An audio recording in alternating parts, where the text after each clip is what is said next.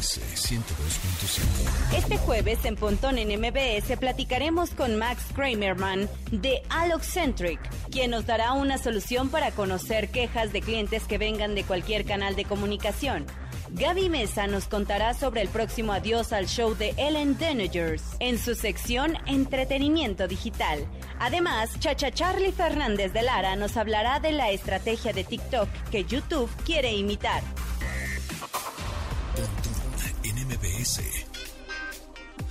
Una hora de lenguaje analógico trascendido a digital. Gadgets, gadgets, tendencias. Tecnología vestible y avances que prueban que vivimos en la era que alguna vez soñamos como el futuro. Pontón en MBS. ¿Cómo están? Bienvenidos a este programa de estilo de vida digital. Mi nombre es José Antonio Pontón. Cuando son las 12 con 2 minutos, hoy ya jueves 13 de mayo, muy emocionados porque después de cuatro meses y medio estamos en la cabina viendo, teniendo contacto visual con Neto y el productor ya por fin. Pero bueno, vamos a ver, vamos a ir haciendo esta cosa híbrida. Tiene sus ventajas y sus desventajas como todo en la vida, tiene sus pros y sus contras, ¿no? Pero este también es muy muy padre venir y tener este pues ver a otras personas y eh, ahora hace ratito que estuve colaborando con Ingrid Tamara, pues ver a Ingrid que también está en cabina y echamos un poquito el chisme entre los cortes, etcétera, pero bueno, eso es, eso es padre. En fin, oigan amigos, se nos fue el Bitcoin para abajo, una caída tremenda de esta criptomoneda porque hubo muchos factores, pero uno de ellos interesante, el de Elon Musk, ya saben, este el segundo hombre más rico del mundo. El primer lugar es Jeff Bezos, el segundo es Elon Musk, este señor director de Tesla, director de SpaceX, eh, fundador también de Neuralink, de Boring Company, etcétera, etcétera, etcétera. Tiene mucha lana. Bueno, pues ven que hace, ¿qué serán? Unos meses dijo, ¿saben qué? ¿Quieren comprar un Tesla? ¿Quieren comprar un coche eléctrico de estos este, que tienen una autonomía brutal y son un éxito? Bueno, pues van a poderlo comprar con bitcoins. Todos, órale, qué buena onda. Bueno, pues ayer mandó un tweet muy eh, corporativo, institucional, diciendo, ¿saben qué, amigos? Pues es que creo que tuvo un error porque el minar bitcoins, o sea, para generar bitcoins se necesita mucha energía. Eh, y pues eso no es bueno para el medio ambiente. Entonces eso no va con los con la filosofía de Tesla y ya no vamos a aceptar bitcoins para comprar coches eléctricos, coches de Tesla. Tómala. ¿Se acuerdan que estaba ayer, según yo, ah, sí, está muy estable. Ya saben que es súper volátil, también se los he dicho, entonces siempre es un volado. Bueno, pues ayer estaba en un millón cien, más o menos, un millón cien mil pesos, un Bitcoin. Bueno, pues ahorita está, está bajando, pero se está yendo al megacaño, ¿eh? Estamos en 976 mil pesos el Bitcoin. Sin embargo, el Ether, que es la otra, la otra moneda más eh, pues valiosa, en la segunda más valiosa, subió muchísimo eh, y ya esa está, no está bajando tan rápido como el Bitcoin, ese está en 74 mil pesos. Este está, llegó al 84 mil, o sea, bajó 10 mil pesos de un día a otro.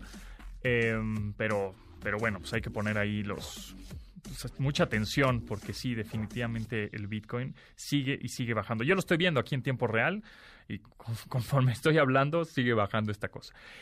¿Qué es eso? Puede ser oportunidad, sí, para la gente que no tiene eh, todavía Bitcoin y le quiere entrar a las criptomonedas, pues puede seguir bajando para que puedan comprar y después se corregirá, irá subiendo, eso espero. Pero bueno, el caso es que como pueden ver aquí la, lo importante es que una persona tan influencer, esa sí es influencer y no los que este eh, luego sacan un tweet de una pizza, eh, dice, ¿saben qué? Pues esto del Bitcoin, mm, ya no voy a aceptar Bitcoins para un Tesla y pum, tanta influencia tiene el tweet de un magnate de este calibre que hace que todas las criptomonedas se muevan de una manera loquísima. Entonces, bueno, pues ahí está, esa fue una nota interesante que el día de ayer se dio a conocer. Y bueno, pues hoy estamos sufriendo las consecuencias, los que teníamos algo de bitcoins, una fracción de bitcoin, ¿no? Que está bajando exponencialmente ahí eh, esta criptomoneda. Pero bueno, en fin, les recuerdo que nos pueden seguir en arroba mbs 102.5 en Facebook, en YouTube. Eh, suscríbanse porque ahí hay eh, de pronto subimos entrevistas que salen en este programa y que igual se las perdieron o quieren repetirlas, bueno, pues ahí está en YouTube y en video, aparte, ahí están en MBS 102.5, suscríbanse al canal en YouTube, también estamos en TikTok y recuerden que en Twitter somos MBS 102-5 y con eso comenzamos el update de hoy. Las noticias más destacadas en la industria la tecnología. Reino Unido analiza la opción de crear su propia criptomoneda, misma que sería emitida por el Banco de Inglaterra y se utilizaría en hogares y empresas para realizar diversas transacciones. De generarse esta divisa, existiría a la par del efectivo y los depósitos bancarios, con lo que da a entender que solo quiere dar una opción segura y oficial para los británicos. Aún sin nombre oficial, se cree que podría tener por denominación el término Bitcoin y aún está en periodo de evaluación para conocer objetivos posibles, oportunidades, riesgos y características del diseño. La razón por la que esta opción es considerada es porque cada vez hay menor cantidad de uso de efectivo, mientras que el uso de las criptomonedas está en ascenso. En esta tendencia, que ya analizan más del 80% de los bancos centrales alrededor del mundo, el gobierno británico señala que el uso de esta moneda permitirá el monitoreo de la circulación del dinero, así como realizar pruebas para saber si esta tecnología ayuda a prevenir casos de corrupción. NMBS 102.5 un rumor dice que Apple prepara su propia versión de una consola de videojuegos híbrida, es decir, que sea portátil pero también que se pueda conectar a un televisor, muy al estilo de un Nintendo Switch, con un chip especialmente diseñado para gaming. Aunque se mantiene como un chisme de la industria, esta idea ha tomado fuerza en las últimas fechas, pues se cree que será potenciada por el chip que la firma de Cupertino ha trabajado en meses recientes. Este componente estaría diseñado especialmente para utilizarse en videojuegos con desempeño gráfico y ray tracing mejorados diferentes a los existentes. Supuestamente Apple ya está en conversaciones con desarrolladores de videojuegos como Ubisoft para la creación de los títulos que se podrán jugar en esta nueva consola. Sin embargo, no hay detalles adicionales que permitan llegar a conclusiones o confirmaciones sobre este rumor.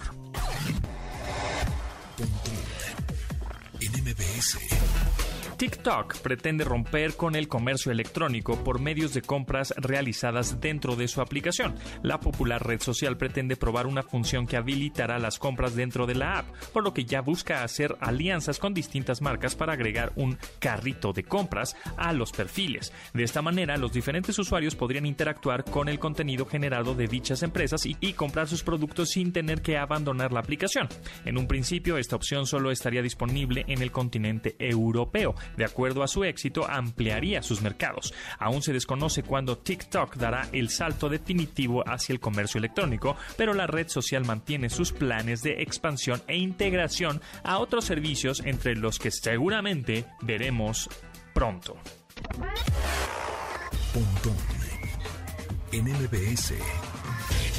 Se ha revelado algunos de los detalles que caracterizan a la segunda entrega del largometraje Knives Out, entre los que destaca la participación del actor Edward Norton. Esta cinta fue considerada como una de las mejores de 2019, principalmente por el gran reparto que incluyó nombres como Daniel Craig, Chris Evans, Ana de Armas o Jamie Lee Curtis, entre otros muchos más. La confirmación de Edward Norton en el reparto de la cinta marcará su reaparición en la pantalla después de no verlo en 2020 en algún papel en la industria. Sin embargo, 2021 traerá un proyecto más para el renombrado actor, pues aparecerá en la cinta The French Dispatch del director Wes Anderson, la cual se espera para el verano de este mismo año.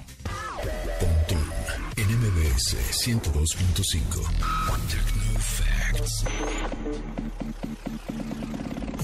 Datos que debes tener almacenados en tu sistema. ¿Cuál es el origen de Nyan Cat? También conocido como Pop Tart Cat, el nombre proviene de la expresión de maullido de un gato para los japoneses, al cual se conoce como Naya. Surgió en un video de YouTube subido en abril del 2011, el cual se convirtió en un fenómeno de Internet Este hace referencia a un GIF animado de 8 bits de un gato que vuela con el cuerpo de una Pop Tart de cereza y que, al desplazarse por los aires, deja una estela de arco iris. A la par, se acompaña con el fondo musical de la canción Naya Naya Naya Naya, cuya voz es del personaje virtual Hatsune Miku. Originalmente, Naya Cat es un gato que tiene pegada una tostada con mermelada en la espalda, pero la idea no solo se queda en lo que la imagen nos muestra. Como las tostadas siempre caen del lado de la mermelada y los gatos siempre caen de pie, se anulan entre sí. Pero Naya Cat, al no poder caer de ninguna forma, flota en el aire de manera indefinida. Y hablando de memes, ¿cuál es su meme favorito? El que más les gusta compartir en WhatsApp como sticker o en GIF, en Twitter. A mí me gusta mucho el de Box Bunny, que es el no. Ese me encanta. Son de los que más uso posiblemente. Ustedes contesten, contésteme con un GIF de su meme favorito en arroba pontón en MBS y aquí lo vamos a dar, eh, le vamos a dar like y retweet. Sí, señor, en arroba pontón en MBS, que es el Twitter del programa.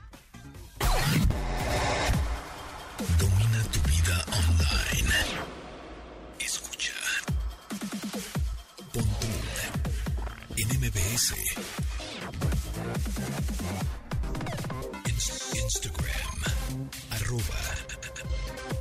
Pontón en MBS.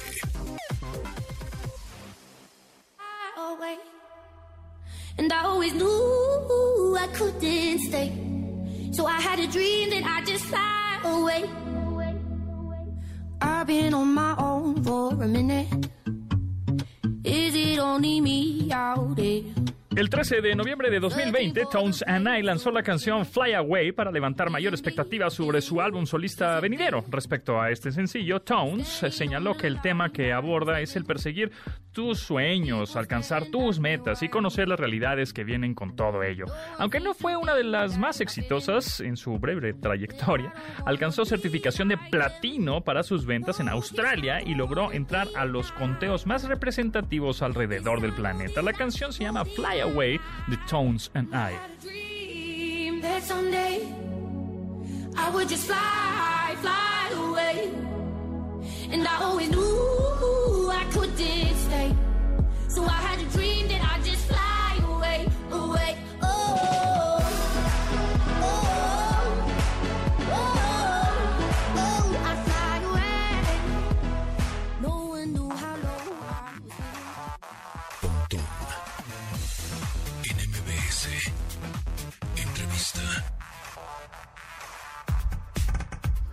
Muchas gracias por seguir en sintonía en MBS 102.5. En esta ocasión vamos a platicar de cómo mm, se catalogan de alguna manera las quejas, sugerencias, comentarios hacia las empresas, servicios, a través de redes sociales, porque estamos muy acostumbrados. Bueno, ahora, ¿no? Porque antes era marca por teléfono, se tardan una hora en contestarte la grabadora, y ahora estamos muy acostumbrados a mandar un tweet o quejarnos por lo general en Twitter, porque igual en WhatsApp si es que tenemos el teléfono de contacto de la empresa o servicio.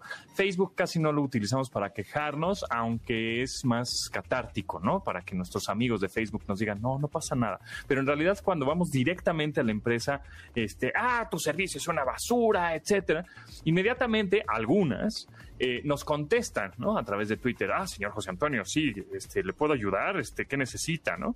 Y algunas otras no. Y para eso nos acompaña Max eh, Kramerman, eh, CEO de Alocentric. ¿Cómo estás, Max? Muy bien, José Antonio, tú.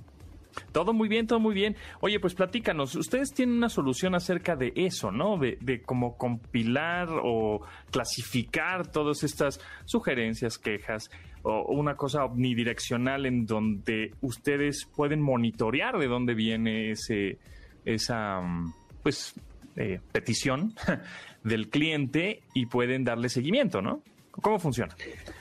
Efectivamente, eh, el problema que tú señalas existe. Hoy día las empresas se enfrentan a pics de comunicaciones de decenas de miles de personas cuando hay algún problema. Ocurre en las compañías eléctricas, por ejemplo, cuando hay un corte de suministro. Ocurre en un supermercado cuando falló algo en la cadena logística y un producto no llegó. ocurre en una línea aérea cuando un vuelo se atrasa y pierde las conexiones. Y en general, no sé cómo es necesariamente en México, yo, yo vivo en Londres eh, y soy chileno, por eso este, este, acento no me lo han sacado ni con ocho cirujanos ya. Eh, lo que nos ha ocurrido es que hemos desarrollado a la vez una cultura de la inmediatez, ¿no? Queremos una respuesta inmediata, entonces queremos que nos solucionen el problema ahora, queremos comunicarnos con alguien ahora. Y las empresas en general no tienen todas la capacidad de tener a toda la gente necesaria para atender un pic de quejas, por ejemplo. Eh, y tienen el volumen que, pueden de operadores humanos para contener a los usuarios e ir respondiendo en tiempo y forma, de manera tal que los PICs tienen problemas de saturación. Y para eso eh, hemos desarrollado una tecnología de bots basada en inteligencia artificial que permite a las empresas automatizar ciertas respuestas. Por ejemplo, si eres una compañía eléctrica y hay un corte de suministro en función de la georreferenciación de tu teléfono, ya responderte, mire, ya sabemos que hay un corte de suministro en tu zona. Y este corte de suministro está causado por tal problema y están trabajando X, Y personas o van en camino a trabajar. Nuestro tiempo estimado de solución es tres horas.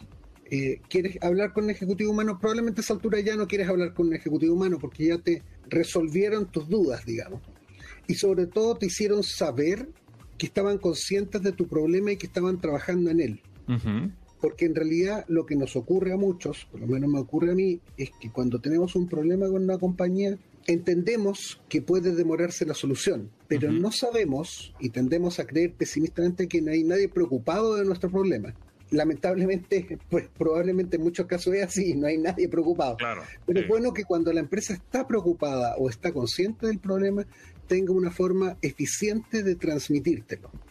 Si tú eres pasajero de una línea aérea, tenemos una línea aérea de cliente que si tiene un problema el vuelo, tú te bajas del avión y recibes un bot de WhatsApp que te empieza a, te empieza a contar en qué le pasó a tu vuelo, en qué vuelo te reagendó, te pregunta si está bien, si le dices que no, te da opciones y te da la opción de pasar, por ejemplo, a un ejecutivo humano pero el 75% de las personas aceptan la solución propuesta.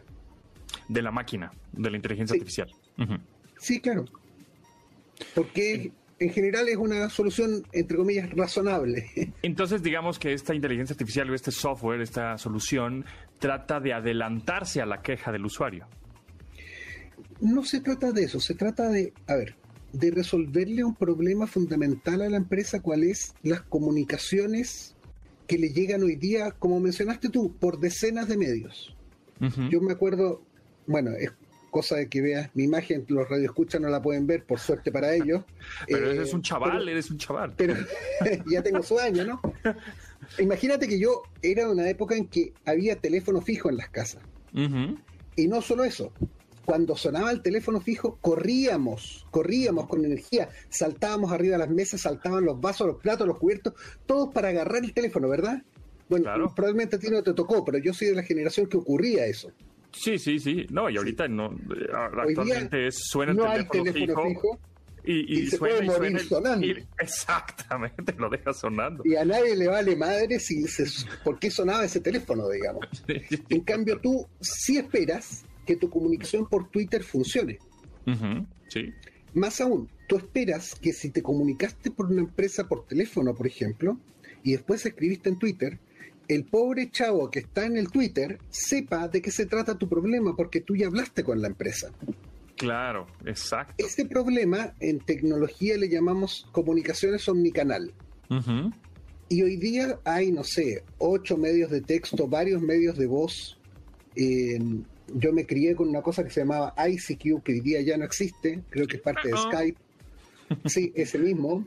Eh, y seguramente si tú juegas, eh, puede que uses Discord, yo uso bastante Discord.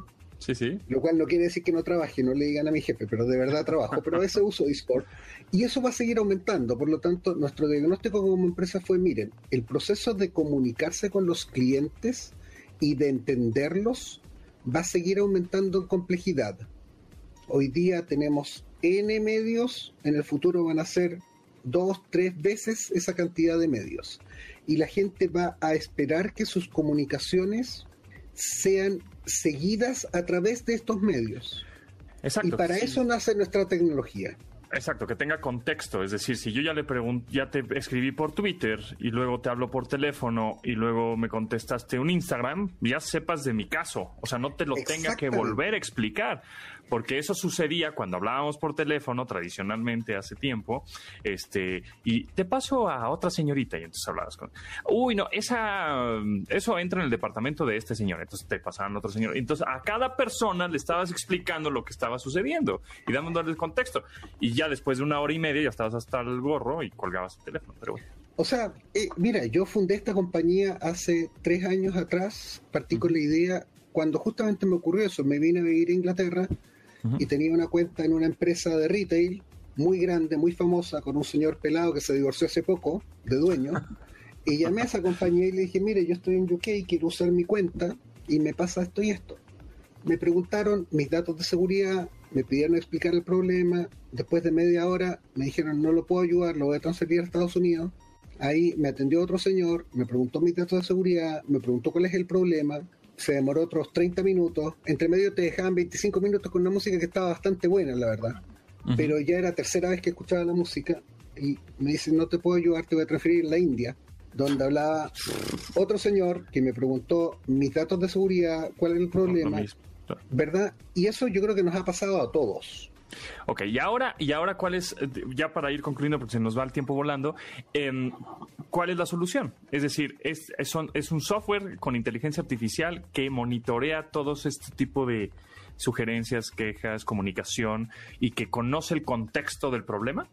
Nosotros desarrollamos una plataforma que permite a las empresas, uno, optimizar sus canales de comunicación, dos, centralizar las comunicaciones con un cliente de manera tal que la gente cuando habla con el cliente ve todas las conversaciones que ha tenido por todos los medios, Mm, y tres, que utiliza bots que hablan eh, tu idioma nativo con tu acento nativo, eh, con mi original acento mexicano, como tú puedes escuchar, no, pero Claro. también hablan en mexicano. Entonces, cuando, por ejemplo, alguien le dice, eh, te pregunta si estás hablando con José Antonio Y, y tú dices eh, el mismo o su servidor, Ujú. el bot entiende que le dijiste que sí, que estabas hablando con él. Claro. Eh, y, y- y que además te responde en una voz con acento mexicano, que también es agradable, porque muchas de las comunicaciones que no se hacen con el acento del país eh, terminan mal. Generalmente la gente se aburre y cuelga. Claro. Y, este es- y esto es una tendencia en todas las empresas, en todas las industrias.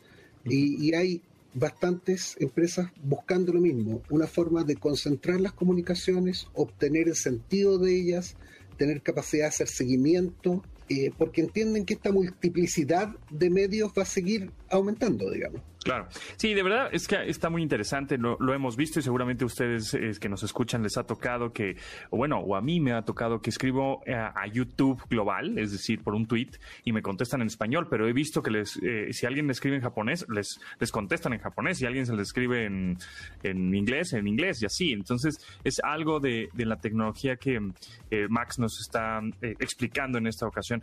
Pero el tiempo se nos va volando, pero algo más que quieras agregar y, y además si tienes alguna forma de contacto, algún justo Twitter, alguna red social para que la gente te pueda contactar si es que quiere más información. Eh, sí, nos pueden eh, encontrar en eh, www.alocentric.com o en LinkedIn eh, por Alocentric. Y no, yo, nosotros estamos muy contentos con nuestra llegada a México. Estamos muy esperanzados en poder desarrollar eh, productos de inteligencia artificial con ingeniería mexicana y con capacidades mexicanas y, y utilizar a México como plataforma para desarrollo en América del Norte. Y te estoy personalmente muy agradecido por esta oportunidad, José Antonio, de, de contar en qué estamos. Pues muchísimas gracias a ti, Max Kramerman, eh, CEO de Alocentric. Ahí estaremos en contacto y en comunicación para las actualizaciones de este software que están desarrollando. Muchas gracias, Max. Muchas gracias, José Antonio. Que tengas lindo día.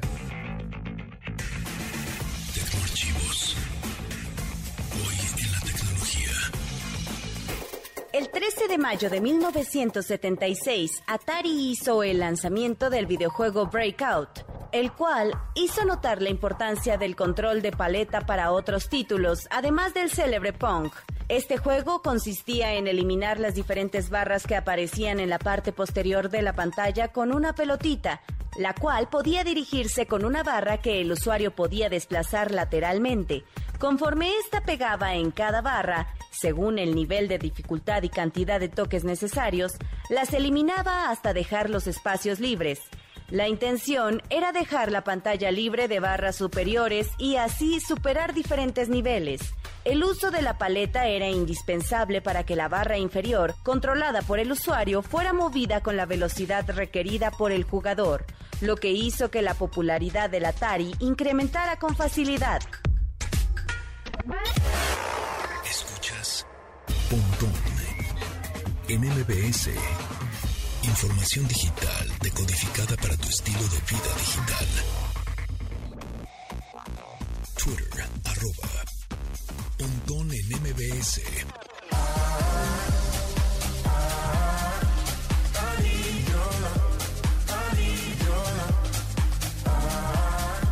En 2019, el trío de producción italiano Medusa hizo equipo con la cantante Becky Hill y los productores británicos Good Boys para lanzar el sencillo Lose Control.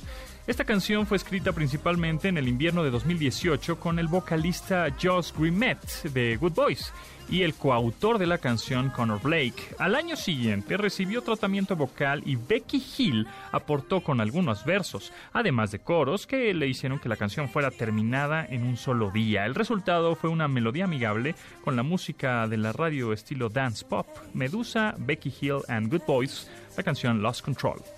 Just let me know. Can you be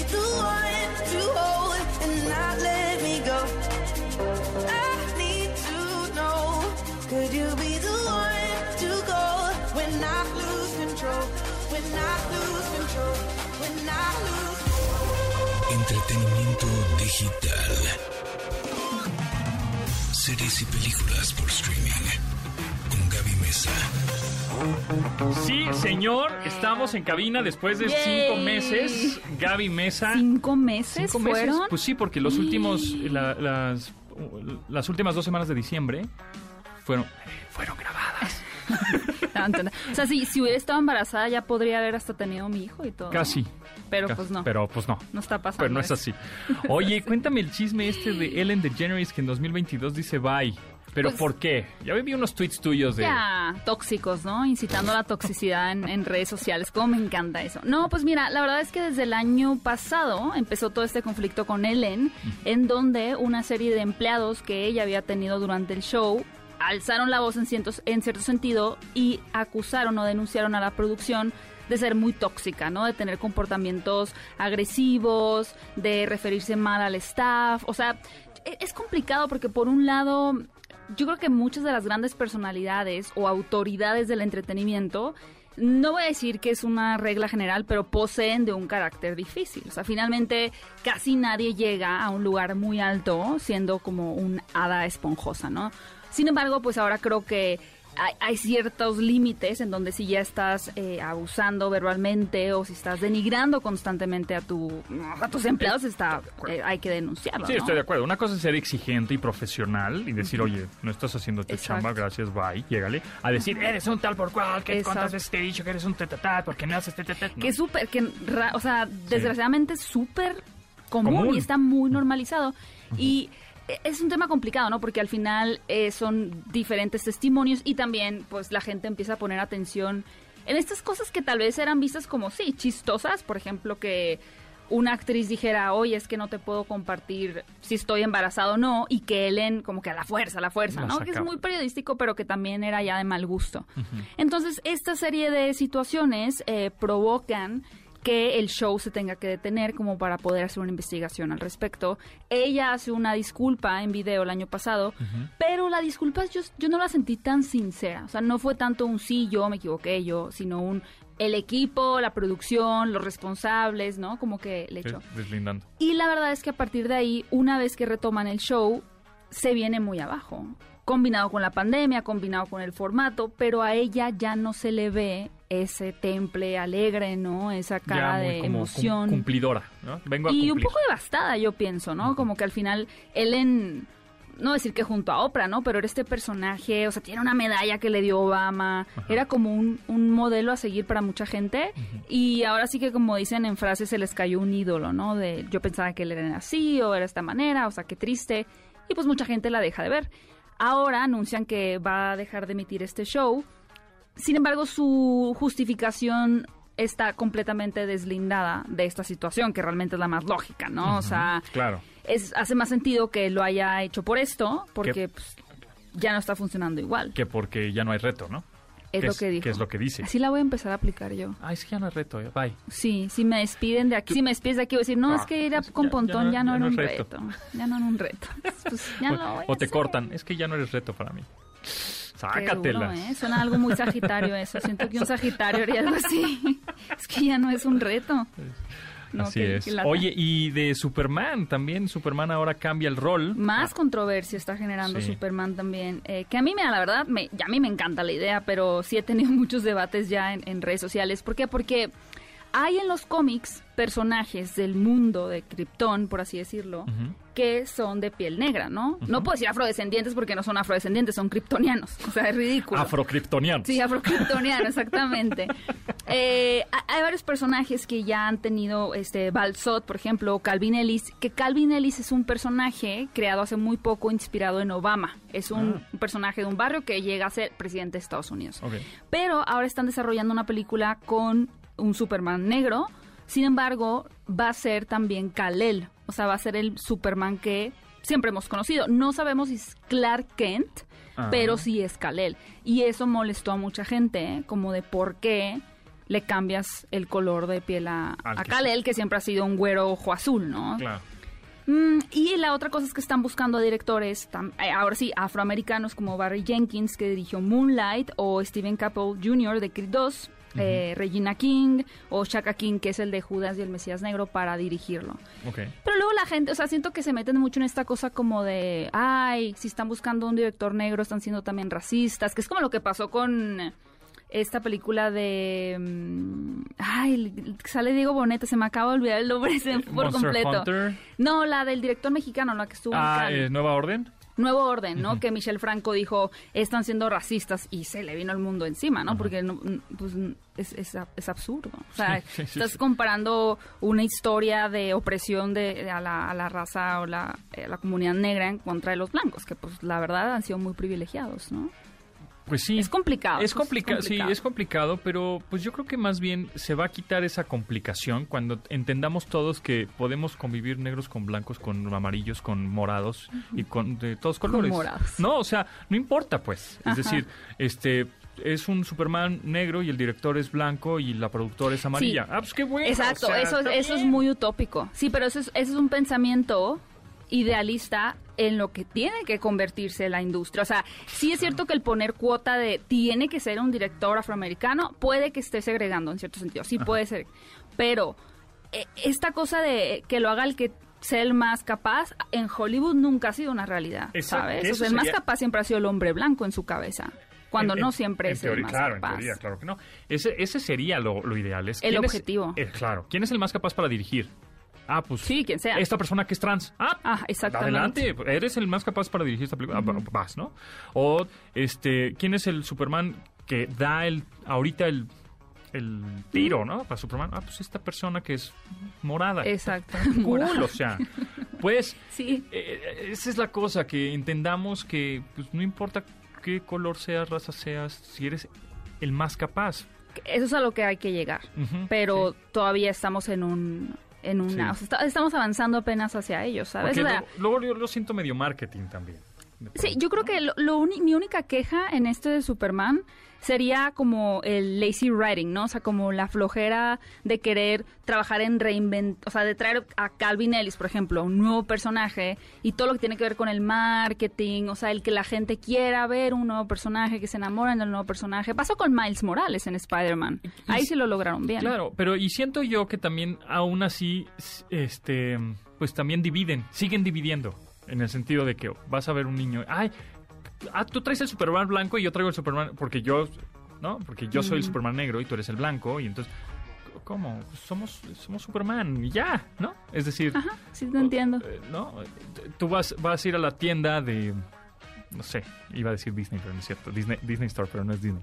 Este, a la tienda donde venden los Superman, ¿eh? De DC. De DC, exacto. Este, y vas a. eh, Sería buen experimento tener un, un niño blanco y un niño negro. Y ponerle el Superman blanco y el Superman negro, de juguete, No, pues seguramente van a escoger con el que se con el que se identifiquen. Estoy de acuerdo. Pero pues creo que desde ahí va otra vez, sigue siendo la separación, sigue siendo la separación, en lugar de, pues hay uno solo. ¿no? Es un poco lo que pasó con Los Simpson, que era una familia negra ¿Los Simpson? y lo, lo cambiaron a amarillo. Mm, Por eso son No amarillos. sabía ese dato yo. Por eso todos son amarillos. ¿Ah, sí? Porque unos eran unos negros y unos blancos. Ok. Y digo, no, no, ¿para qué nos metemos Ah, en problemas? Vamos a hacerlos todos amarillos y se acabó. Todos pueden ser los Simpsons. Exactamente. Entonces, eso es, seamos como los Simpsons, seamos amarillos todos y ya. Hay que Ya. buscar un color neutro. Sí, es un tema complejo. Este, seguramente habrá opiniones muy divididas y está bien también. O sea, hay que escuchar a todos. Eh, yo creo que, como dices tú, el objetivo es llegar a un punto en el que te totalmente igual, ¿no? Yo estoy a favor de ese Superman, la verdad. Porque Está bien, so- sí, claro. se rumora que puede ser Michael B. Jordan y yo creo que Michael B. Jordan puede ser Marilyn Su- Monroe si Súper quiere. capaz, claro. O sea, el Sí se hombre es perfecto. Es perfecto, claro. Lo ves en Es Creed, Superman. Y, y es un actorazo, tiene un cuerpo envidiable. O sea, y el cuate es- está galán y es buena onda. O sea, Ay, lo amo, sí. Yo sí, quiero que sea. Tal vez si fuera otro actor no estaría Así. tan invested. no homo, pero yo también, ¿no? Pero yo también. este, por último, recomendación, alguna recomendación que tengas rapidísimo. Pues la verdad, bueno, este fin de semana se estrena en el cine es la nueva película de So que se llama Espiral. Oh my God, yo sí, soy fan. Espiral. ¿Está, O sea, pro- está por James Wan producida o ya, ni, ya no está metido ahí? mm, sí te la debo, pero es el director de la segunda y Ah, de la cuarta. Ah, la segunda película. también medio me gusta. Sí, él es el mismo director. Y se estrena, digo, más de nicho tal vez, por una película francesa muy, muy padre que se llama Belle Époque. Está bien interesante la película. Vale mucho la pena verla. Va. ¿En dónde te pueden seguir, Gaby? Síganme ahí donde estoy en toxicidad, ¿no es cierto? En Twitter, arroba Gaby Mesa 8. Y en YouTube, en mi canal es Fuera de Foco. Ahí está, fuera de foco para que se suscriban y llegamos a los 2 millones. Eso, sí, vamos, señor, dos millones. Bio.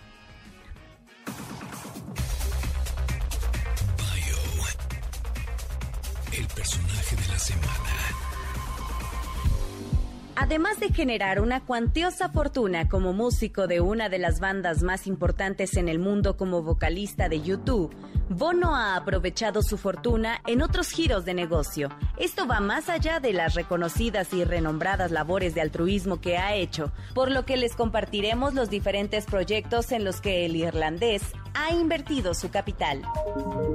Bono y el guitarrista de la banda The Edge se aventuraron en una inversión sobresaliente en Dublín. Adquirieron un hotel de dos estrellas con 70 habitaciones, al cual pronto convirtieron en uno de cinco estrellas y 40 recámaras. Este resalta la cultura y tradiciones de su natal Irlanda. Hewson ha aprovechado su fama para representar diferentes papeles en trabajos cinematográficos. Ha aparecido en la serie Entourage, las películas Million Dollar Hotel y Across the Universe y hasta ha actuado de sí mismo en cintas como Entropy y Bruno. En 2005 lanzó junto a su esposa una marca global de moda llamada Eden. Esta se enfocaba en el cambio positivo al establecer relaciones comerciales con África con la intención de apoyar a más de 8.000 granjeros.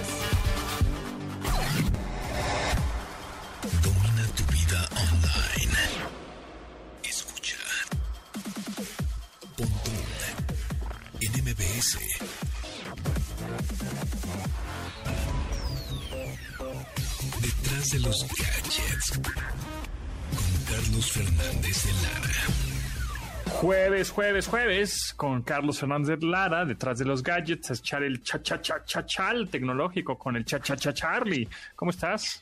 Bien, bien, bien, pues aquí, aquí ya con ganas de estar también en cabina, pero bueno, pues ya, ya pronto, ya pronto. Esp- Esperemos que pronto, sí, para que se arme bien el, el relajo ahí con la banda. A Totalmente, ver, totalmente. muchas cosas, muchas cosas que platicar en este chal tecnológico, como por ejemplo esto de Amazon, que los empleados de Amazon en México se andan quejando, ¿no?